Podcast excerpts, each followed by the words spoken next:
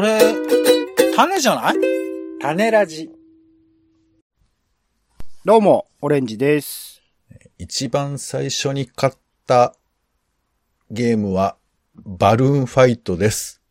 ポンです。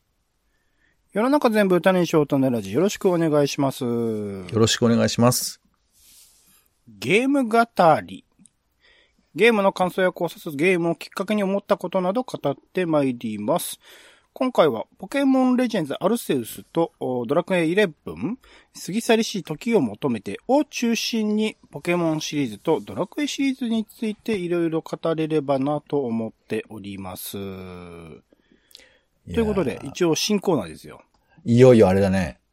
あの、ポッドキャスト、YouTube で一番やってはいけないゲームの話をするっていう。これは、逆に言えば誰でもしてるから、いくらでも底辺埋もれれるっていう話ではありいます。やー、手どうなんですかね。結構いろいろそのゲーム系のさ、ポッドキャストとか YouTube とか見ますけど、まあ、あの、まあ、僕は割とゲームやってる方なので、こはいはい。う結構詳しい考察系のものとか見るとさ、うん面白いなとかさ、その、任天堂の戦略がどうでこうだとかさ、で、逆にそのね、現状のそのゲーム文化どうなっていくかみたいなこととかの話を聞いて、うわーとかさ、あと子供の頃のそのゲームにまつわる、えーお袋親父の話とかさ、なんかそういうのとかいろいろ聞くと、あそういうのもするんだ。ええそういうのも、だってほら、ゲームってやっぱりそのゲームそのものよりも、もありますけど、その周辺にまつわる、その、いや、例えばですよ、あの、えーもうファミコンばっかりやってる子供がもう嫌になっちゃって、お母さんが。うんうん。あんたいい加減にしなさいっつって、あの、AC アダプターだけこう、す捨てるというか隠すみたいな。ああ、はははははは。隠されたことあります？隠されたどころか僕壊されて、あの、夢の、夢の島というか、ゴミで捨てられましたよ。おー、いいね。まあまあ、そういう話とかも大量にあるわけで、うん。あの、カセットの裏に名前書いたとかさ、そういう話だとかさ。だからその辺とかが結構あるから、だからゲーム好きな人は多分そういうの聞いちゃうし、うんうん。ゲーム全然やらない人だと、これどう聞いてんのかなみたいなのもあるわけで、まあ、うん。で、そもそもですけどね、YouTube とか、えー Twitch なんかだともうゲーム実況とかめちゃくちゃ盛り上がってるじゃない。はいはいはい。今ね、すごいですよね。かなり商売になってるみたいですからね。ね、海外だと配信つったらまあ大体ゲームだっていうぐらいだから、うんそう思うと、この分野にね、どの顔で向かっていくのか私は心配ですけども。いや、ポンちゃん、自意識過剰だよ。いやいや、自意識、自自意識じゃそんななくて。、こんないくらでもいるんだから、そんな誰が何喋ってようが大丈夫だよ。別にあのそれはまあたまたま全く同じ内容でも全く問題ないよ。面白く聞いてもらえるかっていうね、そういう話ですからね。比較するのがそんなに聞いてないです。僕全然そんな、あの、配信の、ライト YouTube なり、あと、ポッドキャストなんて俺、ライムスター歌丸さんの番組ぐらいしか知らないぐらいだから、それはまあだから、あの全然、じゃ聞く側の話だとうん、だ思いますけど。全然聞いてない人の方が圧倒的に多いと思いますよ。で 聞いてないし、見てない人の方が。はい。まあまあまあ、まあ、うんとにかくちょっとね、えー、よろしくお願いします。はいはい、よろしくお願いします。ということで、たまたま、えっと、この前、種助かなんかでですかね、一週間にやった楽しんだエンタメみたいな話をしたときに、僕の方ではポケモンレジェンズアルセウスも発売日当日に、まあ、事前予約していて、購入して届いて、そこから、えーちょいちょい遊んで、まあ、夜、夜通しみたいな感じになって、早起きしようと思ってたのに、結局いろいろ健康が良くなくなってるって話をしたりだとか、あとはまあその同じタイミングというか、ドラクエ11についてはポンさんクリアしたんでしたっけ？一回。えーとね、まあこれはまた後で喋りますけど、うん。クリアしてたと思ってたんですけど、うんうん。クリアしてないですね。クリアしてないんだ。クリアがあったんですね。まだ先のね。そう、エンドって見たけど、エンドじゃうん。どうやらなさそうです。あ、さらに冒険は続くみたいな。俺たちはまだまだだね。いやいや、そういう、なんていうか、雰囲気ものじゃなくてしてくださいみたいな。雰囲気もはいのじゃないのよ。雰囲気ものじゃない。本当に続いてんのよ。本当に続くんですよね。いや、だか、ら、まあ、あの、言うけど、ま、また後で喋りますけど、その、ゲームのさ、そのカルチャーっていうのは、随分この2、30年で変化してて、はいはいはい。あの、まあ、最近はさ、実況だとかいうのが流行っているけど、要するにうん自分がゲームをやるんじゃなくて、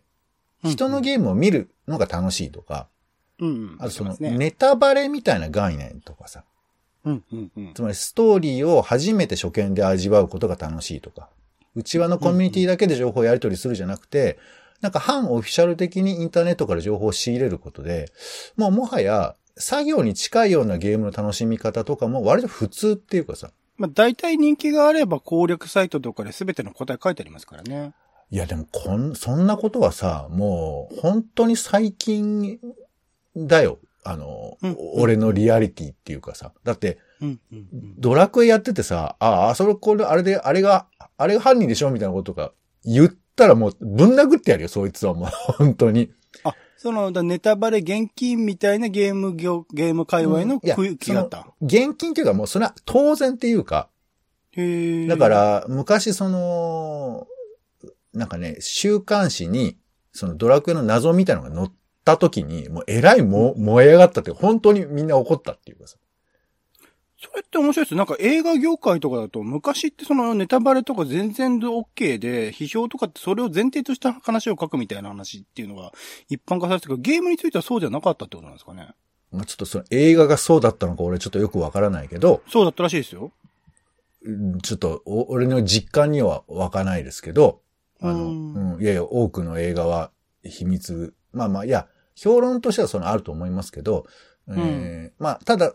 そう、ちょっとややこしいのは、そのゲーム文化自体が、まあ、若いっちゃ若い。映画なんかに比べれば全然若いから、うん、うん。そういう意味では、まあ、その、まだ、ファンコミュニティが支えてきていた、まあ、文化なので、まあ、それに対して、こう大人のね、そのなんか週刊誌みたいなのが、こんな軽々しくお前何やってんだ知らねえくせにみたいな、なんかそういうふうなこともあったのかと思うんですけどユース、カルチャーだからこそのね、反発ってのもそうかな。ただそれがもう随分ともう揃えられてきて、まあ、ユースがね、おじさんになっちゃったからね、もうね。そうおじさんというか、まあ、おばさんというか、まあもちろん若い。い人たちはちょっとわからないけど、でも最近は、その、これがクリアなのかどうかっていうような話がもう一旦、なんていうかこ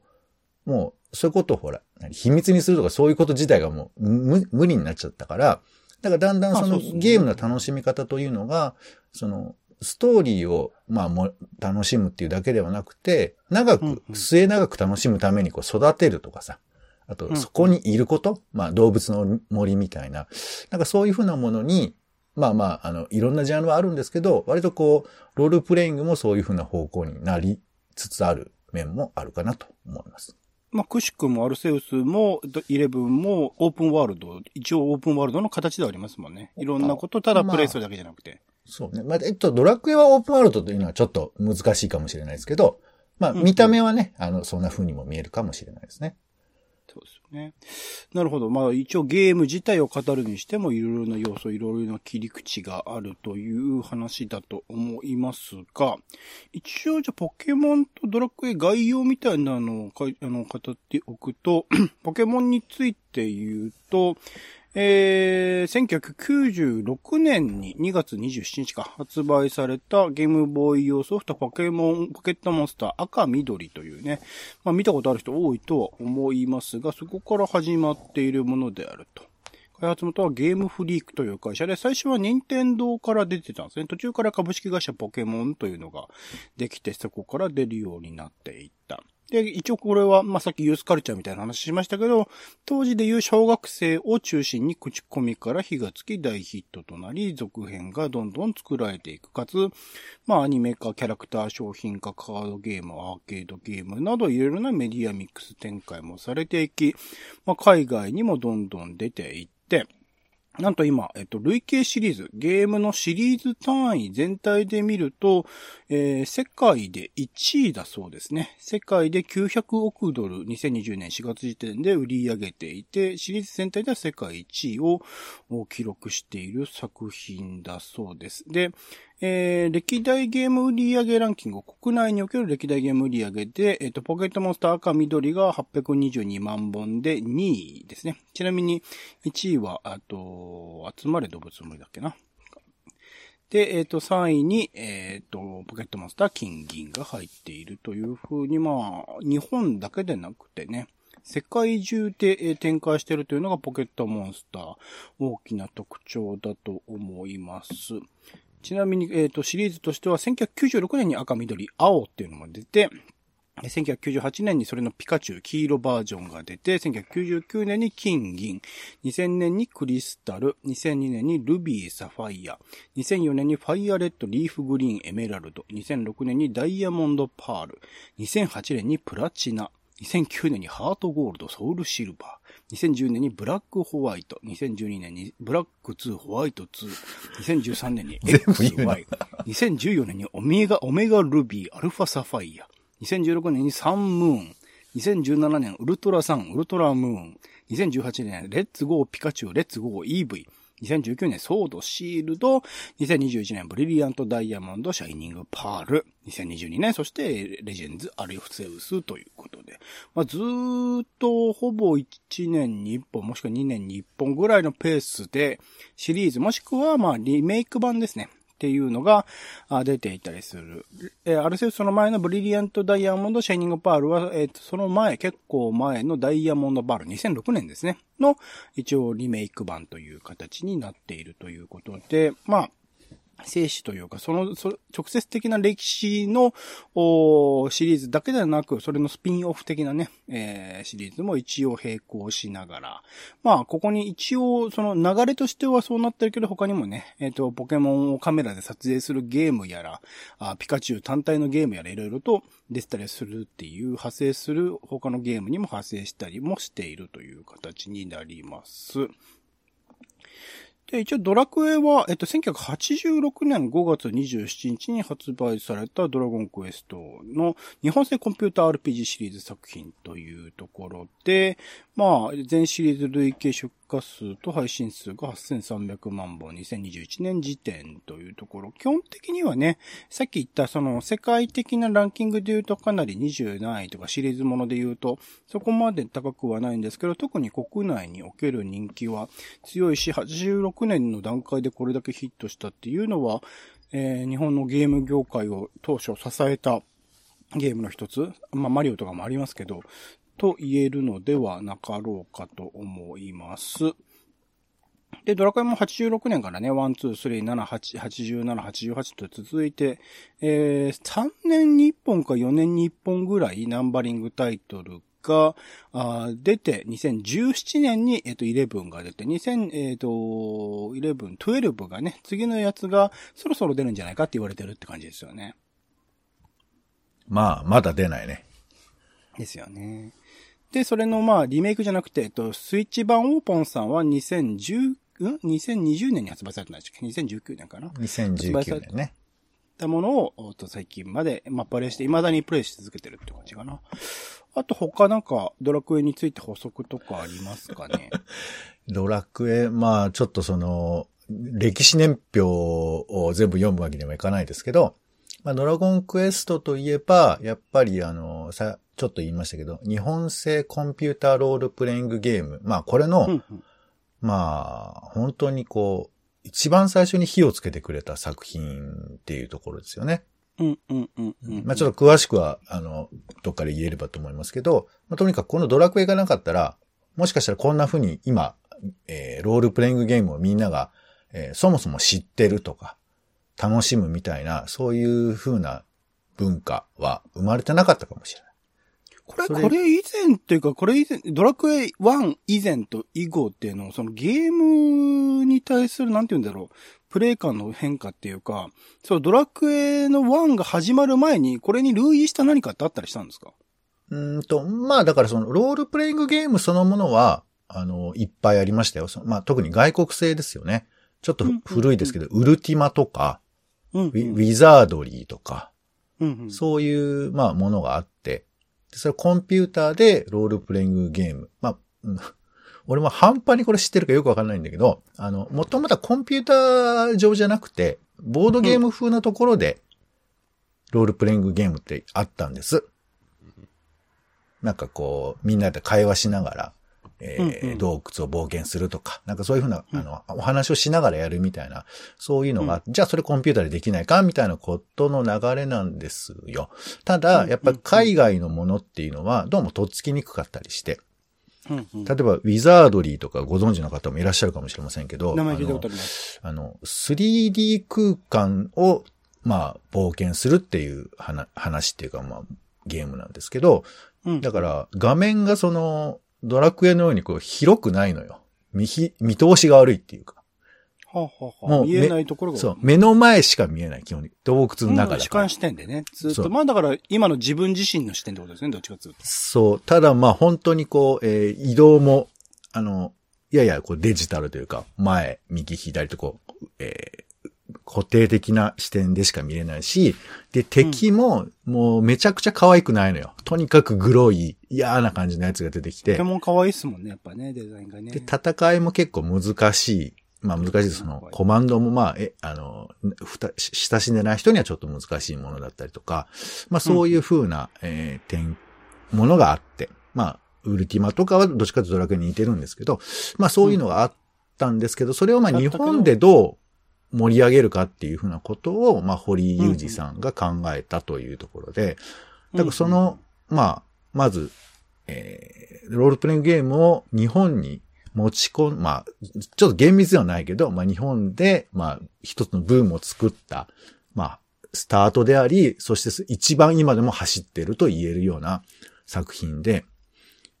で、それはもう一個はその、堀井雄二と、えー鳥山明と杉山浩一っていう風な、まあ、うんゴールデンメンバーを生んでしまったとデザイン。と音楽ですね。そうそう。んつまり、キャッチーなものを作るっていう風な要素を、まあ、ここにちゃんと入れ込んでいて、まあ、ちょっとね、杉山先生の出会いは結構劇的だったりするんですけど、まあもともとそういう人じゃなかったですもんね。杉山先生、ゲーム音楽やる人じゃなかったんですもんね、全然。ゲームはすごいお好きだったんですよ。で、ハガキを出してあの、うんスクエア、スク当時のスクエアにね。で、それで、これ本当に杉山さんなのっつって連絡取ったら本当に杉山さんで。で、すでに音楽できてたの。ドラクエ1。すでに、その時。できてたんだ。すげえな。できてたのに、いや、杉山先生、じゃあちょっと作っていただいていいんですかって言ったら、もう超絶堪能期なのに、ガッと作ってきちゃって、で、あの、今皆さんが知ってる、てーてけれててみたいな、あの、うんオープニングのテーマなんかもその時に作られてるということあ。のタイプのそのクラシック音楽的なものをゲーム音楽として使うっていうのもどうだったんですか？ちなみに時代的に。俺、ちょ、さ、ちょ、ちょっとだけいいですか？あの、だんだんさ、知ってる知識を運用して、知ったかぶりがこれ発動してるから、めちゃくちゃ恥ずかしく今なってますけど。危ないですか？あ、じゃあ事実がべ、あの、曖昧だったらちょっと止めておきましょうか。まあまあ、あの、俺が知ってる範囲で言うと、まあ少なかったみたいですよ。だって少なくとも、当時ファミコンっていうのはまあ3音、4音かな？なんか、あの、うんしか使使えないわけで。で、さらに言うと、その、コマンド選択だとその操作音みたいなのがあるから、だから本当に2音3音しか使えないみたいな、そういう世界なわけですよ。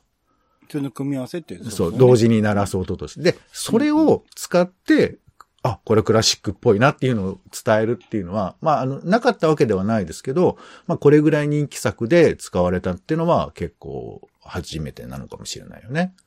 うん、うん、うん、うん、うん、うん。そう。まあ、もともとね、杉山先生は大ヒットを飛ばしてる、まあ、人気作曲家でもあったにはあったんですけどね、当時からすでね。まあ当然そうですね。1986年にこのドラゴンクエストシリーズは生まれているので、まあそれの影響がポケットモンスターシリーズにも明確にあるバトルスタイルとか、そのダンジョンをまあ RPG 形式進んでいくスタイルとか、そこら辺は確実に影響がある。まあだからドラクエあってこそのポケモンだっていうところではあると思います。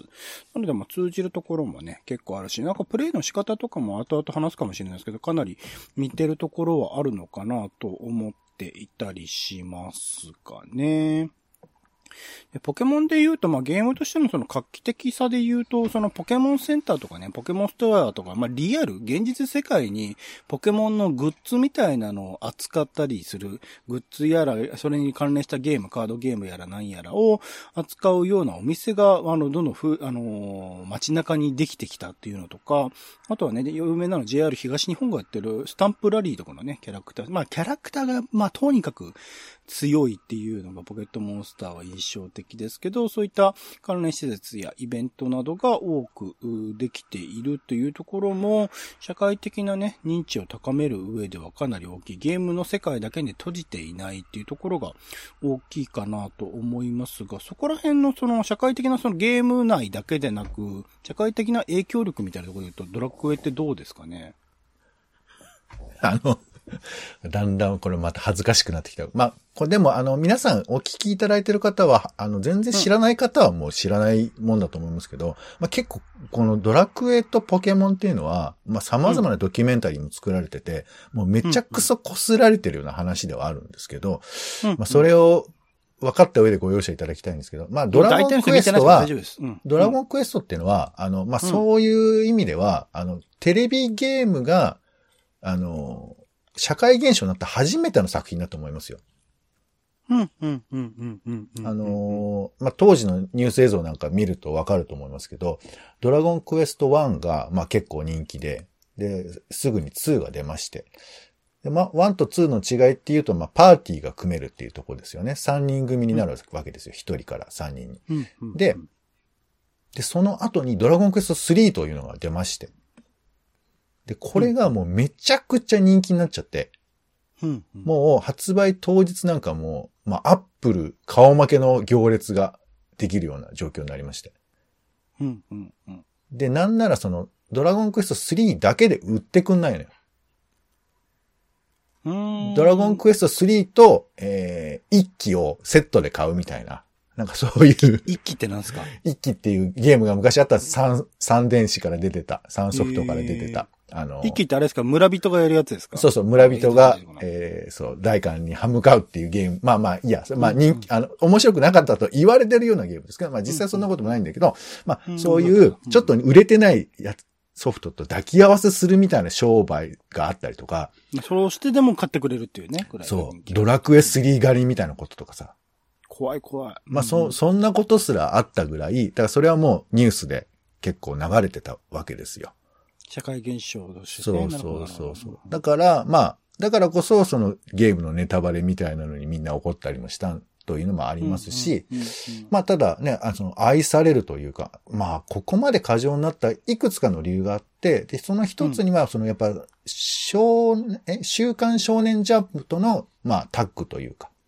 うんうんうん、あの、もともと、あの、堀井裕二さんはジャンプのなんか編集部を手伝ったりとかしてたんですけど、なんか一番後ろの方のね、投稿コーナーとかやってましたよね、堀さんね。で、そのあたりで結構タイアップというか、あの、まあ、だから漫画史上に、まあ、まさに鳥山明先生の絵で、まあ、こんな風なゲームなんだよとか、こんな風にして遊ぶんだ、冒険楽しそう、みたいな、なんかそういう風なことを結構プッシュしてて。その辺もあって、うんうん、まあみんなが好きになっていったっていうこともあるのかもしれないですよね。だから、もう、社会現象、だから意図的にやったっていうのももちろんあるんですけど、まああまりにも火がつきすぎちゃったという意味では一番最初なんじゃないかな、ドラゴンクエストが。ドラクエがジャンプといえば、ポケモンはコロコロとかですよね。コロコロの漫画とか、もちろんあとアニメ作品も1997年からずっと未だに、毎年1本ぐらいのペースでアニメ映画が作られるぐらいの流れができているというところで、まあ、ゲーム外での、あのー、広がり方というところでは、すごいところはありますし、それこそあれですね、最近で言うと、単その単にその、えっ、ー、と、スマ、えっ、ー、と、スイッチなり、えっ、と、プレイステーションなりっていういうのに、まあ、筐体に向き合う。もしくは、えっと、モバイル端末上で、え、やる、かつてのゲームボーイなり、えー、っていうだけじゃなくってね、えっと、スマートフォンでやるポケモン GO なり、えっと、ドラクエウォークなりもね、広がってってますもんね、今ね。まあ、ちょっとね、この、ビジネス的な側面で言うと、やっぱドラゴンクエストとかポケモン、うん、まあポケモンは僕のよりちょっと後の世代の人なんで、まあその、ポケモンの後って何なのかなっていうのもちょっと思ったりはするけど。ね、そうですね。こんだけ続いてるシリーズもので、1996年以降に生まれたものっていうと、そんなに印象ないですね。もちろん海外とかだとね、いくらでも出てはいるんですけど、日本でって思うとね。うん、まあ、なんか、あの、ちょっと媒体違うけど、その、遊戯王みたいなものとかさ。うん、うん、うん、うん、うん。あの、まあ、いわゆる収集してみたいな、ちょっとポケモン系のものとかは、まあ、連綿とあったりはすると思うんですけど、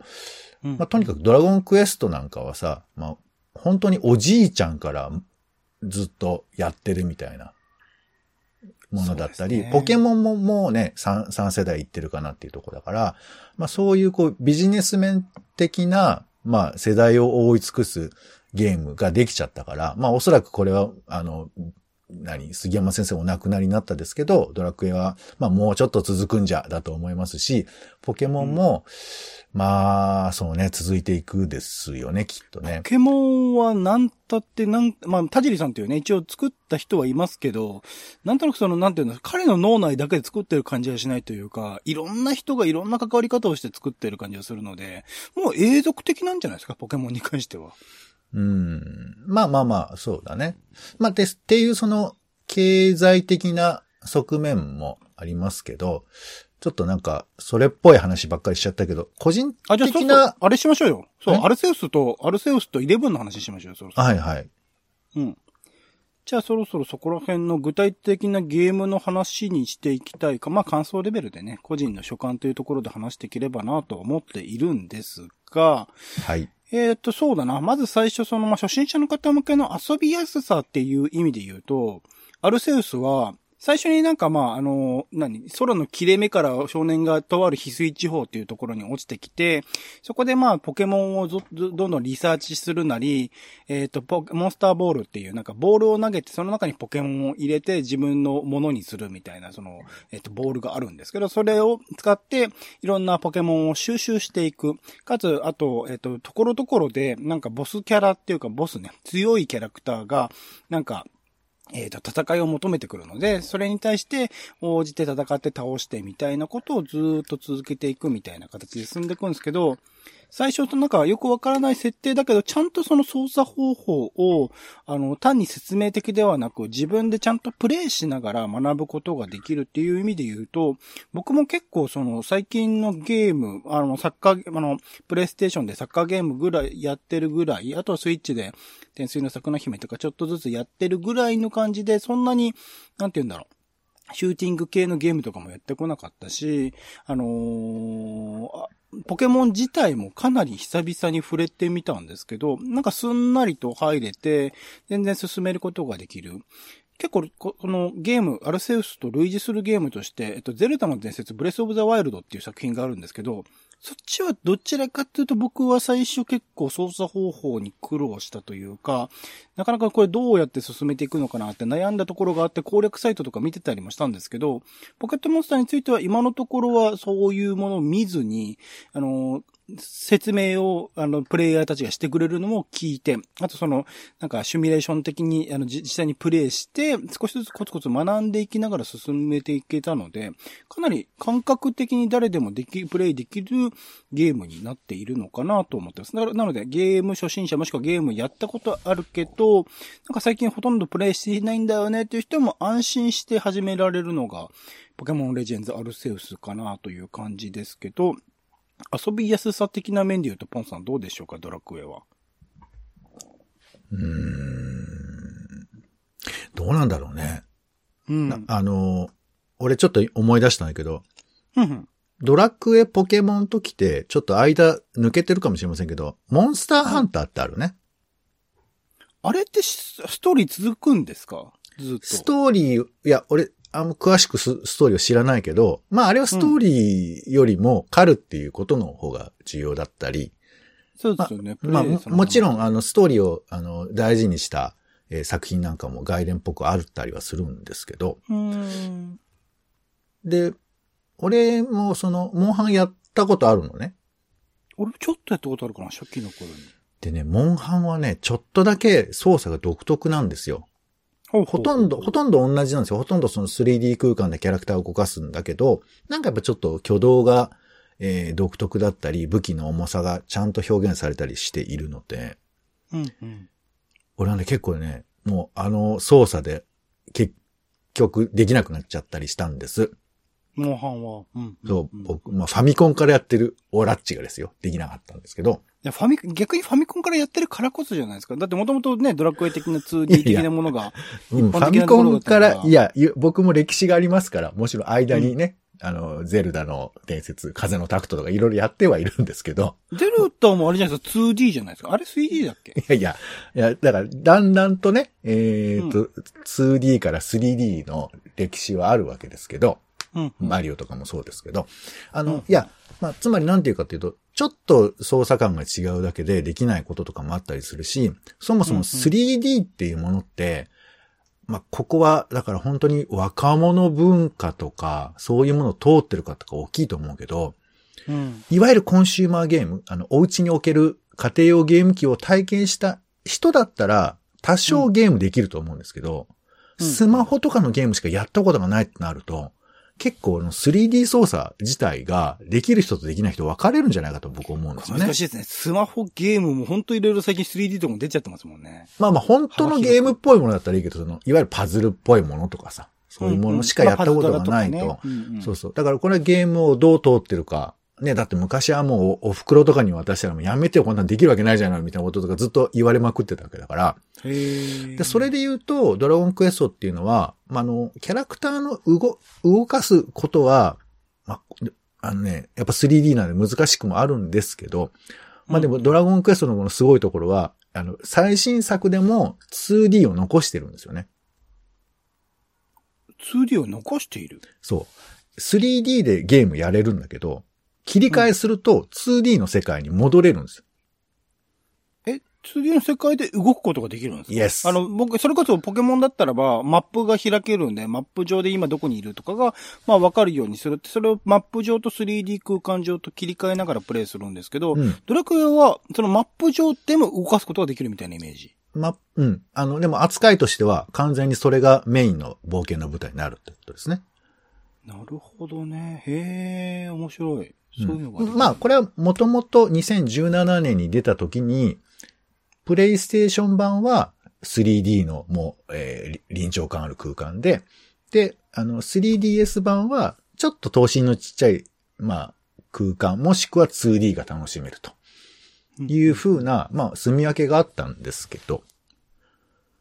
今でも最新作でも 2D に切り替えられるんですよ。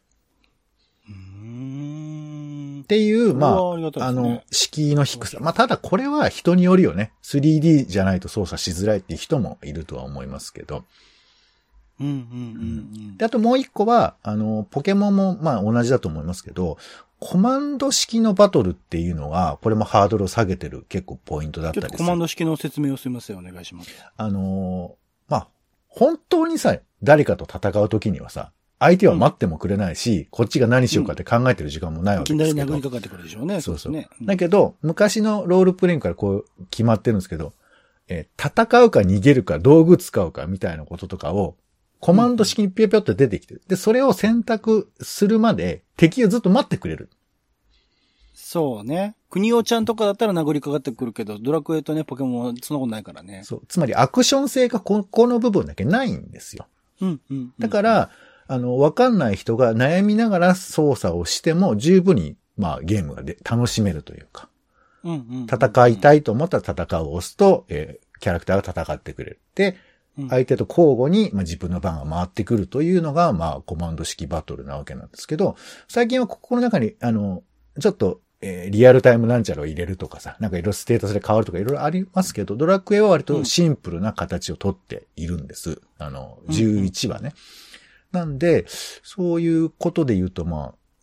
初心者でもっていうか知らなくても、あの、うんいきなり死んじゃうとか、操作がわかんなくてブーってことはあまりないっていうのは、まあ、ドラクエならではの初心者向けな、えー状況かな。なるほど、なるほど。まあ、ポケモンもね、そこら辺は通じるところっていうところですよね。その技の切り替えによって。まあ、そこの、なんか戦略的な楽しさもありますよね。その先では、その、どういう、ああの、どういう技が相手に効くのかとか、どのタイミングでアイテムでその回復をさせるのか、味方を回復させるのかとか、それの、あの、使い方の戦略、どういう順番にやっていくのかっていうところも、なんかまあ楽しい要素としてありますよね。単純なそのアクション、えー、ゲームだったりすると、まあ普通に先手で殴りかかっていって、強めの必殺技をこう連続で繰り広げるみたいな感じになるかもしれないけど、そうはならないですもんね。ドラクエもね。で、その、数字の管理なんだよね、極端言うと。ロールプレイングのこのバトルって。えっ、と、まあ、いろいろ呪文もね、出てきたりとか、あと回復の呪文だとか出てきたりしますけど、全部それを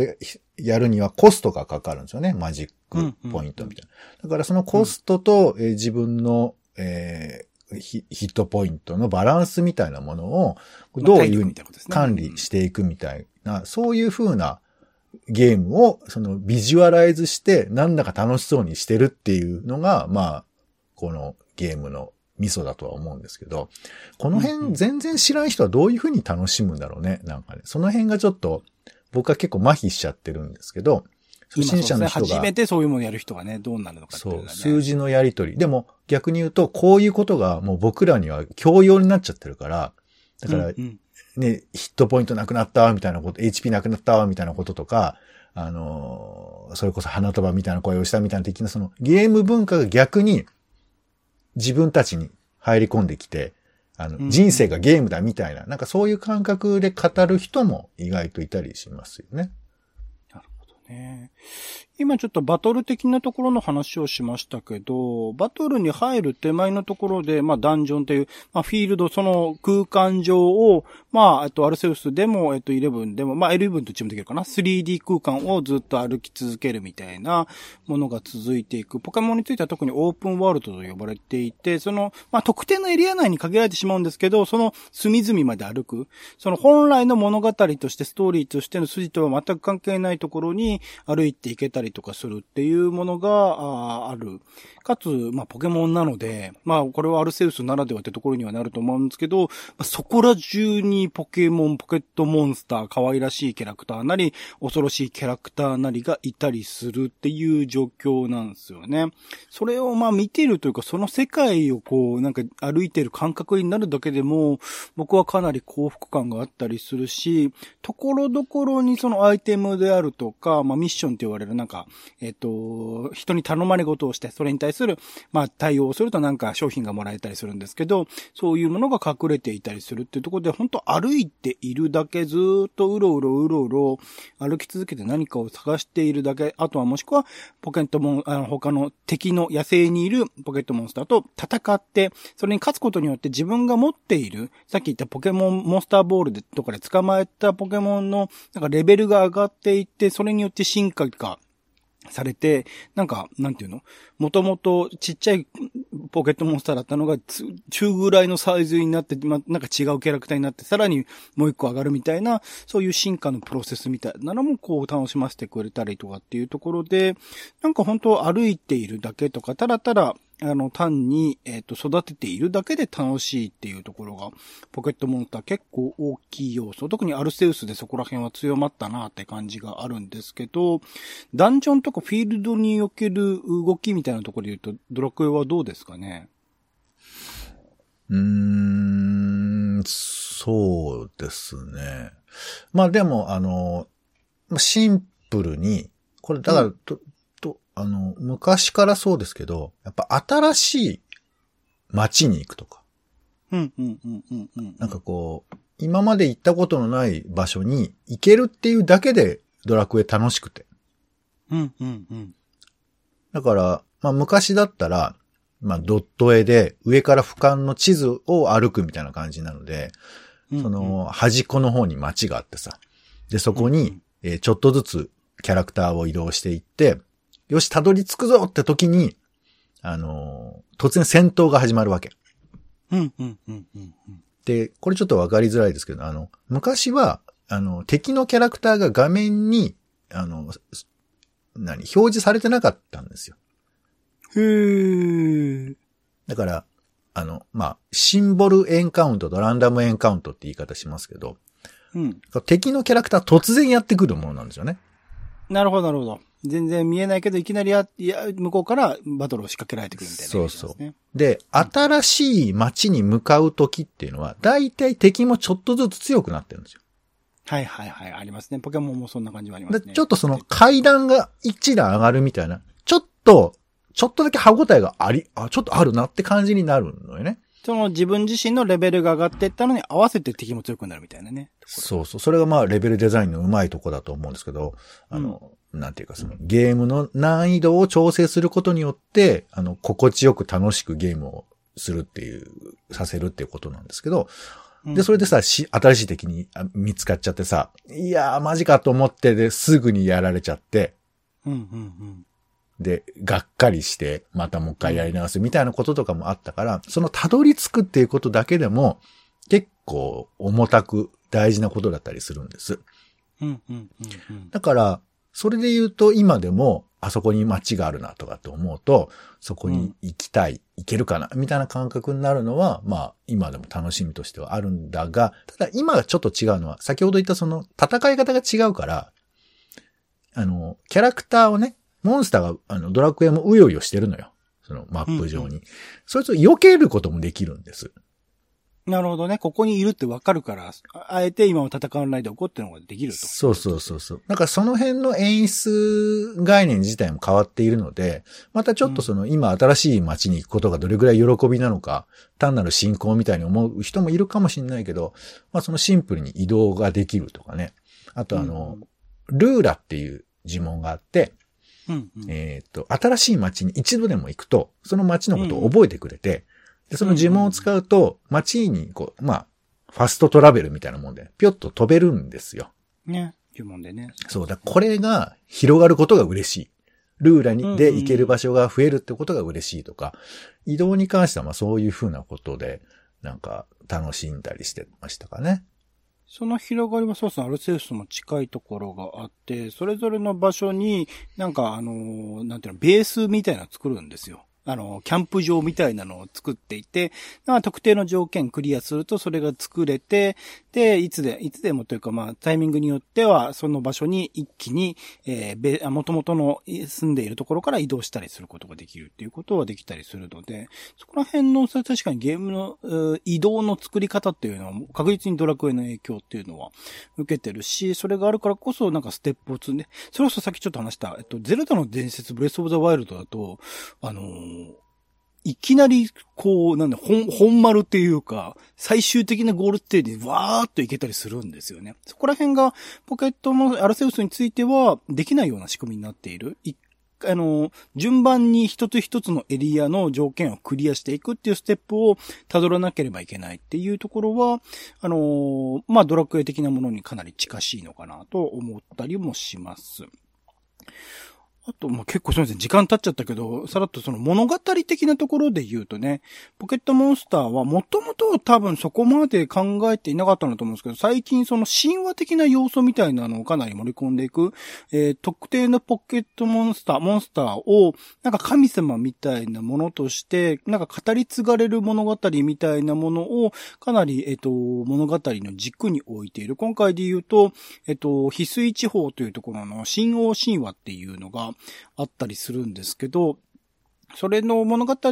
が、あの、そこに隠されている謎を、この、えっと、アルセウスをクリアしていく中で解決していく。まあ、アルセウスっていうのがもしかしたらその、王さあの、神様なんではないかっていうところから始まっていく物語なんですけど、そういったその、神話要素、特にあの、本作は、えっと、翡翠地方ってその形、形状的に北海道の形にすごくよく似ていて、実はそこにアイヌ神話、アイヌ民話みたいなところが、あの、ベースとして関わっているんじゃないかみたいなの言説もあったりするっていう、まあ、現実にある神話的なもの、民話的なものをゲームの中に取り入れていく動きっていうのが今回されていき、まあ、過去のね、そのアニメシリーズとかでもそれは蓄積されてきたことみたいなんですけど、僕ちゃんと触れてはいないんですが、そういったところで、なんか物語として過去のシリーズから連綿と繋いでかれているものもある。まあ、あの、過去のシリーズはかなり先、えっ、と、アルセウスから200年後以降のストーリーが過去の作品では語られているという設定になっているらしいんですが、そこら辺の歴史的な要素、過去のゲーム、あの、他のポケモン作品において語られていたこの特定のキャラクターについての物語が実はアルセウスでも語られていたりとか、そこら辺の、なんかいろいろずっとシリーズズをプレイしているからこその面白さ、もしくは僕みたいに、アルセウスから久々にやった人も、これって何だろうこれって何のことをこの登場人物は言ってるんだろうと思った時に調べたりすると、あ、そうか、こういう話は過去のシリーズにあったのね、みたいなところの、なんか、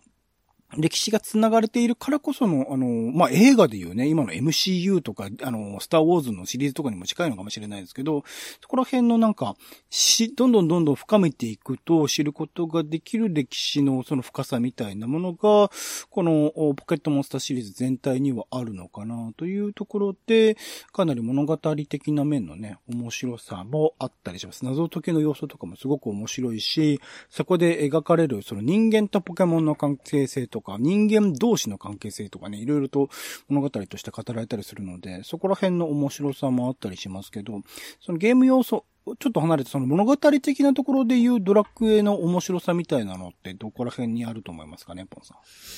うーん、そうだね。なんだろうね、その、スターウォーズとかもさ、うん。あの指輪物語とかさ、うんうん。こう、ベタな物語。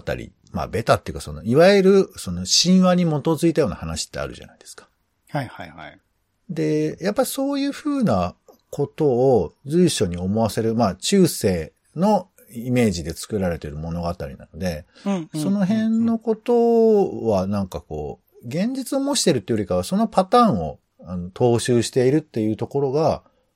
まあ、だからロールプレイングといえば中世でしょって僕らが思ってるのは割とここの起点になってるところもありますよね。なるほどね。確かにね。ファイナルファンタジーとかもみんなそういうことになってきましたもんね。あと、ね、まあでも、ファイナルファンタジーはやっぱり最初はそうだったけど、だんだん独自色を出そうとして、現代のちょっと、えー、スチームパンクな世界とかも取り込んだりはしていった。そうですね。だからつまり、やっぱドラクエからみんな離れないことにはしょうがないだろうっていうことだと思うんですけど、っていうのがまあ、ありますよね。で、だから割とこうやっぱこう、子供向けって言うと言い方良くないけど、なんか本当ベーシックなところの物語を描こうとしているんですよ。うんうん。だから一番最初だったらやっぱこうね、悪い奴をやっつけてみたいな。まあ、これ本当に結構シンプルにそうなんですよ。個別な物語はいろいろあるんですけど、あの、大人のコラムみたいなものはね。うんうん、で、もう本当、なんつうのかな。例えば、全滅して死んじゃうみたいなさ、戦って。はい、これも僕結構シンプルだけど、大きい物語だと思うんです。戦って向かって死んじゃう。で、これお金が半分になるっていう概念もここにはあるんですけど、実は。うん。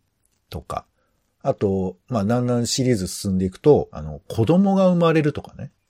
ああ、そうですね。ならではですね、ドラクエ。そう。あと、まあ、まあ、と、なんで結婚相手を選ぶとかね。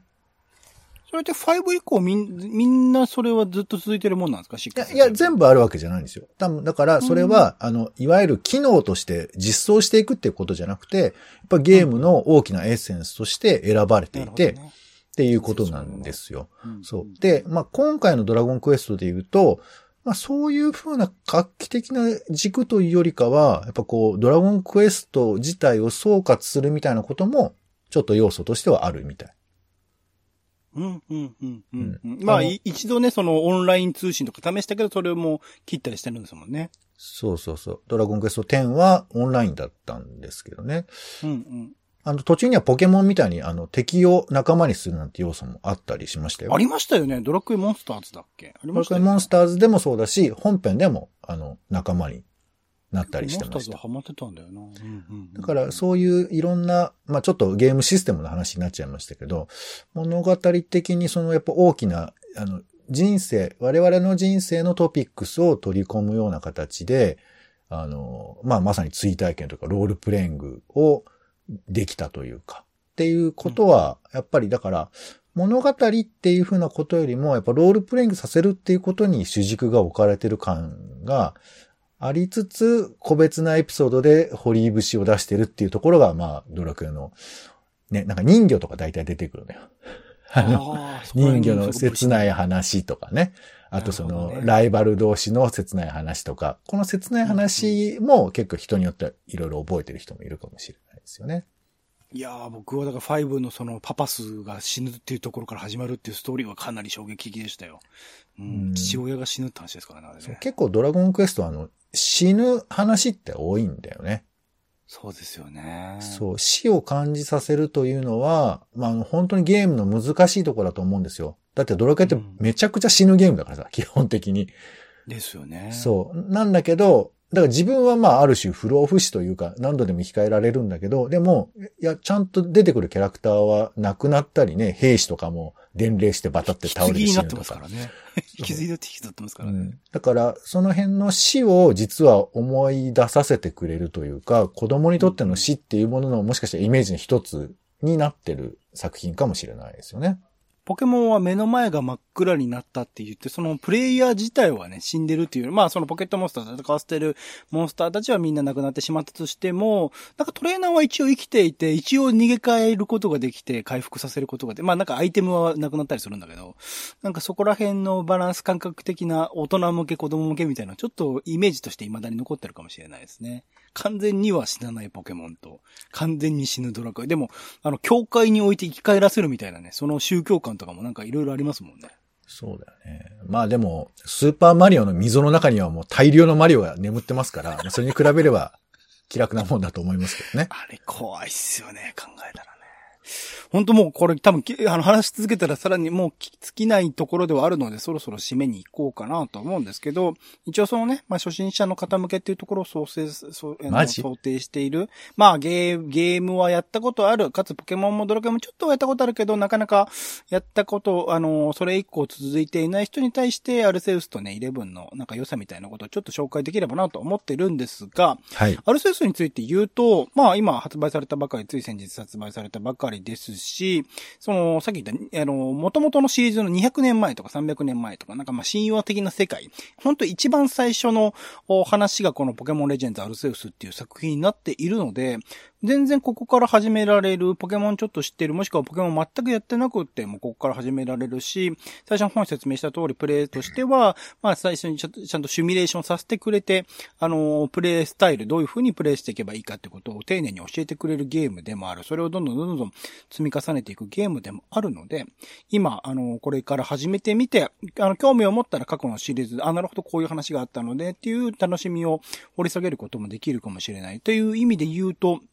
まあ、スパイダーマンにおけるノーウェイホームとかね、なんかいろいろありますけど、なんかそういう一番、あのー初心者の方にもおすすめ、まあ、ノーウェイホームはおすすめできねえか。難しいけど、でもここから始められる、うん話になっていると思いますので、えっと、しかも、まあ、ニンテンドスイッチのね、ゲームはなかなか中古でも安くならないという事情もありますので、このタイミングで、えっと、買ってプレイしてみるといいんじゃないかなと思っております。ドラクエはいかがでしょうか？ええっと、11について。まあ、2019年に出てるゲームだからね。うん。まあまあ、だけど、まあ、今、し、やろうかなと思った人には新作なわけで。うんやっぱね、ドラゴンクエストをやると、やっぱ僕はやっぱドラゴンクエストが作ってきたロールプレイングゲームの歴史みたいなものを、やっぱ感じざる、感じぜざ、感じざるを得ないところがあって。うん。うん。で、でも知らん人にはどうでもいいことなんだけど、でも一個一個の工夫が、ロールプレイングを作ってきたいろんなアイディアなんだと思うんですよ。うん、うん、うん、うん。でそういうことを、あの、気づかずに体験できたりするわけで、あの、うんコマンドバトルとかね、そういうこととかを、なんか後で振り返ると、あ、そういうことだったんだなって思ったりすると思うので、まあ、教養的に楽しむっていうのもあるのかな。あと、意外と、あの、自分でいろいろやんなきゃいけないと思ってる人も多いと思うんですけど、なんかね、ムービーとか多いんですよ。ドラゴンクエスト11は。進めてくれるんだ。うんそう。だから、結構この物語が、あの、過去作に比べて結構充実しているので、うん、うんうん。あのーまあ、ちょっと映画を楽しむみたいな気持ちで、いやー、まあでもレベル上げ大変ですけどね。まあまあそういう。ちなみにあれですよね、過去作は全くやってなくてもプレイできますよね。もちろん11につい、てあの、ドラゴンクエスト基本的に全部、あの、単体でしか、あ単体で十分楽しめますので、無論、過去作もって言うけど、11まであるから、あの、うんうん。じゃあ一番最初の1、2、3ぐらいやっとけばみたいなことを、まあ、言う人もいるとは思いますけども、僕は全然、この単体だけで楽しむこともできると思いますので、まあ、ロールプレイング、最近やったことのない人は、はい、優しいドラクエをやってみてもいいのかなと思います。はい。ありがとうです。まあまあね、ポケモンもドラクエもそれぞれ面白さもあるし、別々で、えー、プレ、両方プレイしてもいいしっていうところではありますので、えー、ぜひ、興味を持った方、興味、両方でもね、えー、試してみていただければなと思っております。はい。ということで、えっ、ー、と、ゲーム語りですね。今回は、ポケモンレジェンズアロセス、そしてドラクエ11、過ぎ去りし時を求めてを中心に、ポケモンシリーズ、ドラクエシリーズについて語ってまいりました。お相手はオレンジと、いや、ふざけんなよって言われそうで、えー、ちょっと、ぜひ、皆さん、ツッコミお願いいたします。ポンでした。種ラジまた。種ラジは、ポッドキャストやスポティファイなどでほぼ毎日配信しています。音声で語られた内容はブログで補足を、更新情報はツイッターでお知らせしています。また、番組の感想や質問もお待ちしています。公式サイト、種ラジ .com のお便りフォームから送ってください。ツイッターなど SNS へハッシュタグ種ラジで投稿いただくのも大歓迎です。